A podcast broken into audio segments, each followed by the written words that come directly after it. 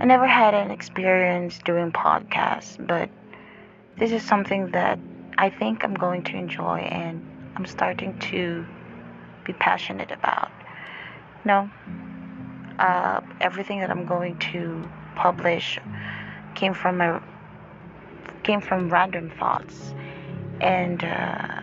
I hope you you would appreciate it as this is something that I never thought I would be doing, and uh, I'm not the type of person who really, you know, open about my feelings, but I just wanted to ex- express, and I hope you will be with me.